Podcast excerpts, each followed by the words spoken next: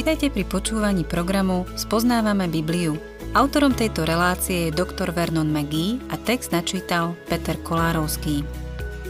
V rámci dnešného programu sa venujeme štúdiu biblickej knihy Evanjelium podľa Matúša.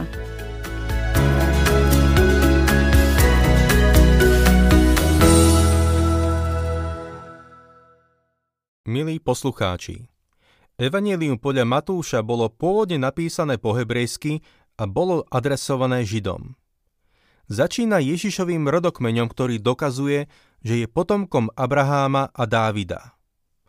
Pre hebrejského čitateľa to je veľmi dôležitá informácia. Matúš chce svojim čitateľom objasniť, že všetky starozmluvné zasľúbenia sa naplnili v Pánovi Ježišovi Kristovi. V Matúšovi v prvej kapitole od druhého po pätnásty verš uvádza najdôležitejšie mená v Ježišovom rodokmeni, počnúc Abrahámom. V pätnástom verši sa spomína Jákob. Samozrejme, tento nemá nič spoločné so svojím predchodcom Jákobom, ktorý žil viac ako jeden a pol tisíc rokov predtým. S týmto druhým Jákobom pokračuje línia predkov Pána Ježiša v šestnástom verši. Tam sa píše: Jákob splodil Jozefa, muža Márie, z ktorej sa narodil Ježiš, menovaný Kristus. V tomto verši nastáva oproti predchádzajúcim veršom zmena. Od druhého verša sa opakovala formulácia ten splodil toho, ten splodil toho, Abraham splodil Izáka, Izák splodil Jákoba, no šestnásty verš začína slovami Jákob splodil Jozefa, a očakávali by sme, že bude pokračovať ďalej a Jozef splodil Ježiša, ale tu nastáva zmena. Matúš píše: Jákob splodil Jozefa, muža Márie, z ktorej sa narodil Ježiš, menovaný Kristus. Veľmi jasne hovorí, že Jozef nie je Ježišovým otcom. Hoci je Máriiným mužom, nie je Ježišovým otcom. Ako si to máme vysvetliť? Matúš nám vo zvyšku tejto kapitoly dá vysvetlenie a ukáže nám, ako sa tým naplnilo starozmluvné proroctvo. Evanjelista Lukáš, ktorý bol grécky lekár, sa vo svojom evanjeliu púšťa do pojednania o tomto zvláštnom pôrodníctve. Obidve evanjeliá tvrdia, že Ježiš sa narodil z panny. Jozef nebol jeho otcom, ale Mária nebola Jozefovi neverná. Ježiš nie je nemanželské dieťa. Toto je niečo nové. V Jeremiášovi tridsaťjeden dvadsaťdva čítame: Žena sa vráti k mužovi. Milí poslucháči, nikdy som nenamietal, keď mi niekto povedal, že neverí v narodenie z panny. Človek má právo neveriť. Mám však dve podstatné námietky. Myslím si, že kazatelia by nemali popierať narodenie Ježiša Krista z panny. Ak áno, potom by si mali nájsť inú prácu a venovať sa novonarodeným iným spôsobom, napríklad v poisťovníctve. Takisto namietam voči všetkým, ktorí tvrdia, že Biblia neučí narodenie Krista z panny. Všetky historické záznamy, ktoré máme o Ježišovi, zhodne tvrdia, že sa narodil z panny. Ak by si chcel zaujať stanovisko, že sa nenarodil z panny, čím by si chcel podporiť svoje tvrdenie? Musel by si predložiť dôkazy. Určite viac ako len mizerné ľudské úvahy. Je jednoduché sadnúť si do otočného kresla niekde na teologickej fakulte a napísať diplomovú prácu o nemožnosti narodenia z panny. Môžeš napísať knihu v niekoľkých zväzkoch, ale nemáš ju čím podložiť. Môžeš sa odvolávať len na racionalizmus. Na základe svojho racionálneho uvažovania môžeš dospieť k záveru: nemohlo sa to stať. A kto si, že hovoríš, že sa to nemohlo stať? Pred niekoľkými rokmi človek povedal, že je nemožné ísť na mesiac. Ale pomocou Božích zákonov prírody sme sa tam už aj dostali. Boh je tvorcom zákonov prírody. Môže sa rozhodnúť ich použiť, alebo sa môže rozhodnúť, že ich dá bokom, aby dosiahol svoje ciele. V biblických záznamoch sa jasne píše, že Ježiš Kristus sa narodil z panny. sedemnásty verš nám ešte niečo ohľadne tohto rodokmenia ozrejmuje. Všetkých pokolení od Abraháma po Dávida bolo teda štrnásť, od Dávida po babylonské zajatie štrnásť a od babylonského zajatia až po Krista štrnásť pokolení. Matúš rozdeľuje rodokmeň do menších častí, aby poskytol celkový pohľad na starozmluvné dejiny. Jedna éra siaha od Abrahama po Dávida, ďalšia od Dávida po babylonské zajatie a tretia od babylonského zajatia po narodenie Ježiša Krista. Je zrejme, že niektoré mená z rodokmeňa vypustil, aby mal v každom období štrnásť mien. Otázka je, prečo to tak urobil. Zdá sa, že číslo štrnásť, dva krát sedem, ponúkalo určitý dôkaz o presnosti tohto rodokmeňa. Teraz, keď Matúš ukázal, že Jozef nie je Ježišovým otcom, ponúka vysvetlenie. Už v starej zmluve Boh predpovedal nadprirodzené narodenie. Jeremiáš hovorí izraelskému národu. tridsiata prvá kapitola, dvadsiaty druhý verš. Dokedy budeš blúdiť sem i tam, ty dcéra odpadlíčka? Veď Hospodin tvorí čosi nové v krajine. Žena sa vráti k mužovi. Tak sa to nedeje. Toto nie je prirodzené narodenie. Je nadprirodzené. Narodenie Pána Ježiša z Panny je to čosi nové, čo Boh utvoril. A je to naplnenie Jeremiášovho proroctva. Čítame v našom texte ďalej osemnásty verš. S narodením Ježiša Krista to bolo takto. Jeho matka Mária bola zasnúbená s Jozefom. Skôr však, ako sa zišli, ukázalo sa, že počala z Ducha Svätého. S narodením Ježiša Krista to bolo takto. Matúš nám hovorí, ako sa to stalo. Keď jeho matka Mária bola zasnúbená s Jozefom a skôr ako sa zišli, čiže nemali žiadny pohlavný styk, ukázalo sa, že počala z Ducha Svätého. devätnásty verš. Jej muž Jozef bol však spravodlivý a nechcel ju verejne vystaviť hanbe. Rozhodol sa teda tajne ju prepustiť. Mojžišov zákon bol v tomto bode veľmi konkrétny. Podľa neho žena, ktorá sa previnila tým, že bola neverná, mala byť ukameňovaná. Bol to mimoriadny trest. Ale Jozef bol pozoruhodný muž. Veľa pozorností venujeme Márii a to je správne. Protestanti by sa nemali zdráhať, aby si ju vážili. Bola to pozoruhodná žena. Pamätajme na to, že Boh si ju vybral, aby sa stala matkou nášho Pána. Boh sa nedopúšťa chýb. Vybral si to správne dievča. No takisto si musíme uvedomiť, že Boh si vybral aj Jozefa. Boh sa nedopustil chyby ani vtedy, keď si vybral jeho. Horkokrvný muž by ju okamžite dal ukameňovať, alebo by ju vystavil verejnej potupe. Ale Jozef nebol taký. Bol láskavý a pokojný. Bol do nej zamilovaný a nijako jej nechcel ublížiť, hoci mal pocit, že mu bola neverná. Čítajme ďalej dvadsiaty verš. Keď o tom uvažoval, zjavil sa mu vo sne Pánov anjel a povedal: Jozef, syn Dávida, neboj sa prijať Máriu, svoju ženu, veď to, čo sa v nej počalo, je z Ducha Svätého. Aby sa predišlo veľkej tragédii, anjel sa zjavil Jozefovi, aby mu vysvetlil, čo sa deje. dvadsiaty prvý verš. Porodí syna a dáš mu meno Ježiš, lebo on zachráni svoj ľud z jeho hriechov. Meno Ježiš znamená spasiteľ. Bude sa volať Ježiš, pretože zachráni svoj ľud z jeho hriechov.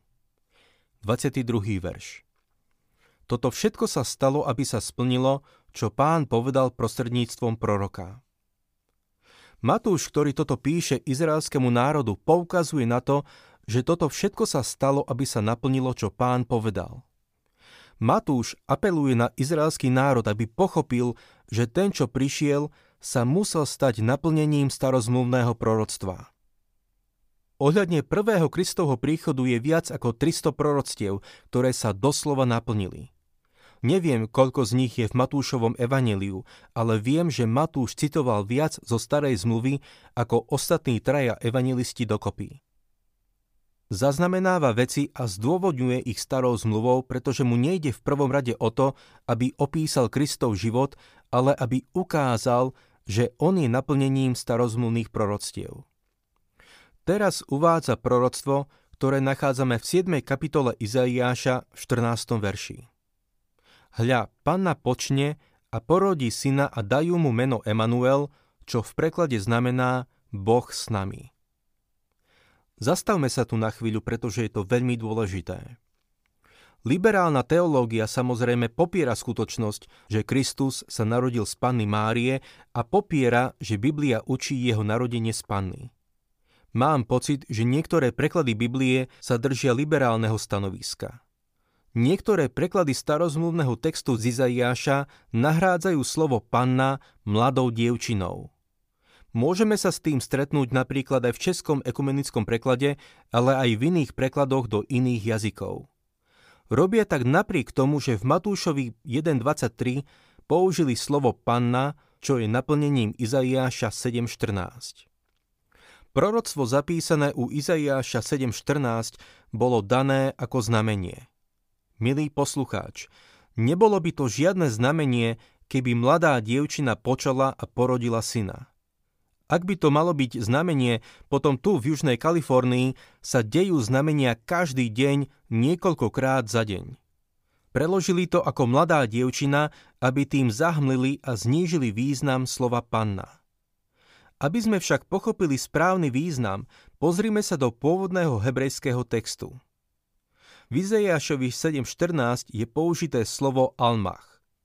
Keď si to slovo vyhľadáme v Geseniovom lexikóne, píše sa tam, že slovo almach by sa malo prekladať ako panna, ale možno ho prekladať aj ako mladá dievčina.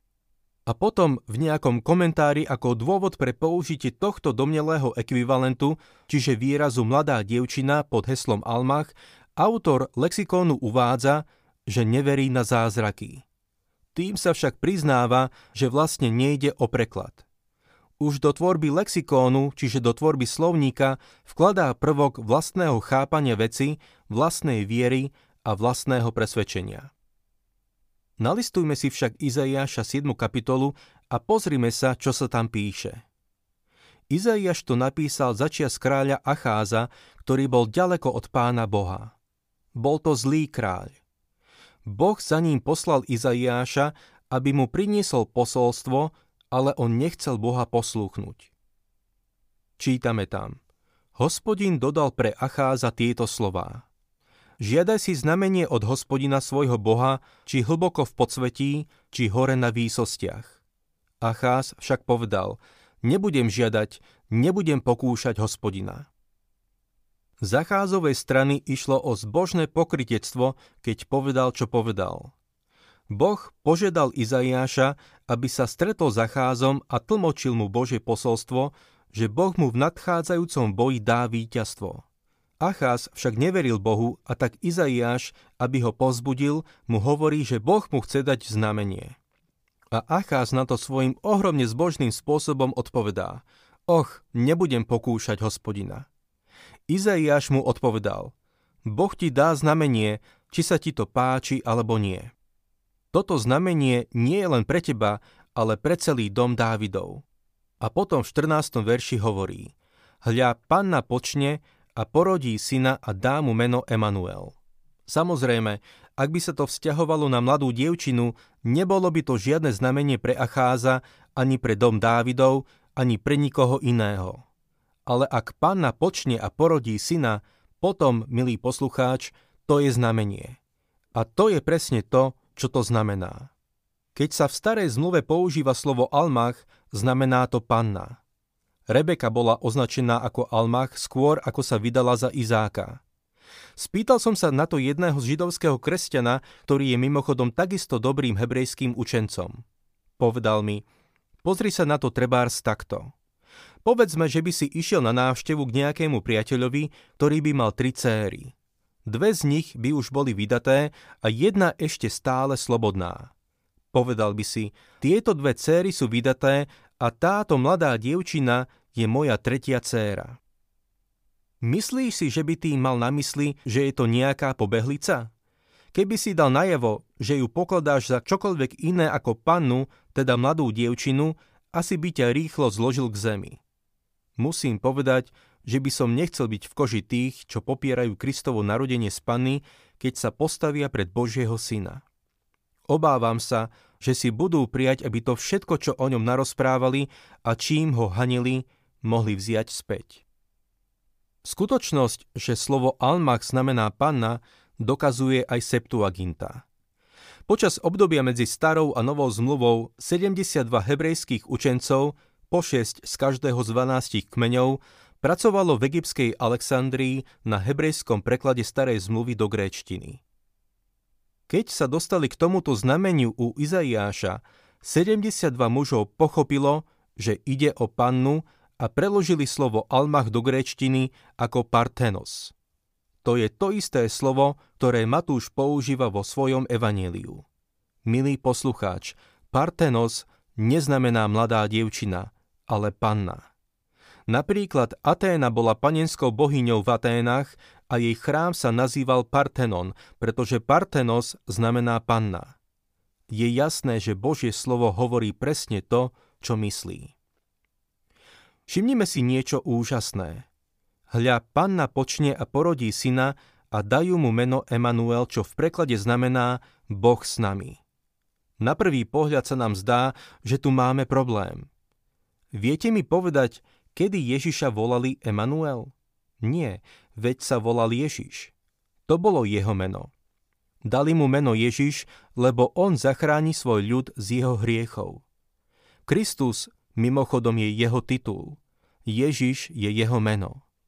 Ale tu sa píše, že mu dajú meno Emanuel, čo v preklade znamená Boh s nami. Milí priatelia, to, čo tu pred sebou máme, je jedna z najkrajších vecí v celom Božom slove. Pozrime sa na to. Emanuel znamená Boh s nami. Nemohol by byť Emanuel, Boh s nami, ak by sa nenarodil z panny. Ak by mal tento ľudský pôvod ľudského otca, bolo by to málo. Bol by len človekom. Len tak mohol byť Emanuel, keď sa narodil z panny. A všimnime si, že by nemohol byť Ježiš, čiže Spasiteľ, pokým by nebol Emanuel. Dôvod, prečo mu dali meno Ježiš, Spasiteľ, je ten, že Boh je s nami. Táto pravda o tom, ktorý prišiel na túto zem, je jedna z najkrajších vecí, ktoré máme v Biblii. V liste Hebrejom druhej kapitole deviatom verši čítame: Hľadíme však na Ježiša, postaveného o niečo nižšie ako sú anjeli, ktorý, pretože pretrpel smrť, bol ovenčený slávou a cťou, lebo z Božej milosti okúsil smrť za každého. Musel priniesť obeť, ktorú by nebeský Otec prijal. Ja by som nemohol zomrieť za hriechy sveta. Ja sa nemôžem obetovať ani za vykúpenie vlastných hriechov, ale on áno. Ako môže byť Ježiš Spasiteľom? Tým, že je Emanuel, Boh s nami. A ako sa to stalo, že je s nami? Tým, že sa narodil z panny. Dali mu meno Ježiš a nikdy ho neoslovovali menom Emanuel. No nemohol by naplniť zmysel svojho mena Ježiš, Spasiteľ, keby nebol Emanuel, Boh s nami. Musel byť Emanuel, aby mohol byť Spasiteľom sveta. To, že sa narodil z panny, je tak dôležité. Môže sa človek stať kresťanom a popierať narodenie z panny? Dobre ma počúvajte. Verím, že môžeš prijať Krista ako svojho Spasiteľa bez toho, aby si o ňom veľa vedel. Niekto možno ani nevie o tejto biblickej pasáži. Ale potom, čo sa staneš Božím dieťaťom, nemôžeš popierať narodenie Pána Ježiša z panny. Nemusíš o tom vedieť, keď uveríš Pána Ježiša, ale ako Božie dieťa nemôžeš popierať narodenie Ježiša Krista z panny. Máte pocit, že som dogmatický? Dúfam, že áno, pretože to považujem za veľmi dôležité. Chcem Spasiteľa, ktorý sa dokáže ku mne skloniť a zachrániť ma. Ak by bol len ďalším človekom, ako som ja, veľmi by mi nepomohol. Ale ak je Emanuel, Boh s nami, narodený z panny, potom je mojím Spasiteľom. Chcem ti položiť otázku, milý poslucháč. Je Pán Ježiš už tvojím Spasiteľom? Takto na seba vzal ľudskú podobu, aby zakúsil smrť za nás všetkých, aby sa svojou smrťou na kríži obetoval a zachránil nás z našich hriechov. Program Spoznávame Bibliu vysielame každý pracovný deň a relácie sú dostupné aj na internetovej stránke t t b bodka t dvojité v r bodka org. Ak sa vám program páči, chceli by ste nám nechať nejaký odkaz, alebo by ste tento program radi odporúčili ďalším, navštívte facebookovú stránku Spoznávame Bibliu alebo nám napíšte na e-mailovú adresu spoznávame bodka bibliu zavináč gmail bodka com.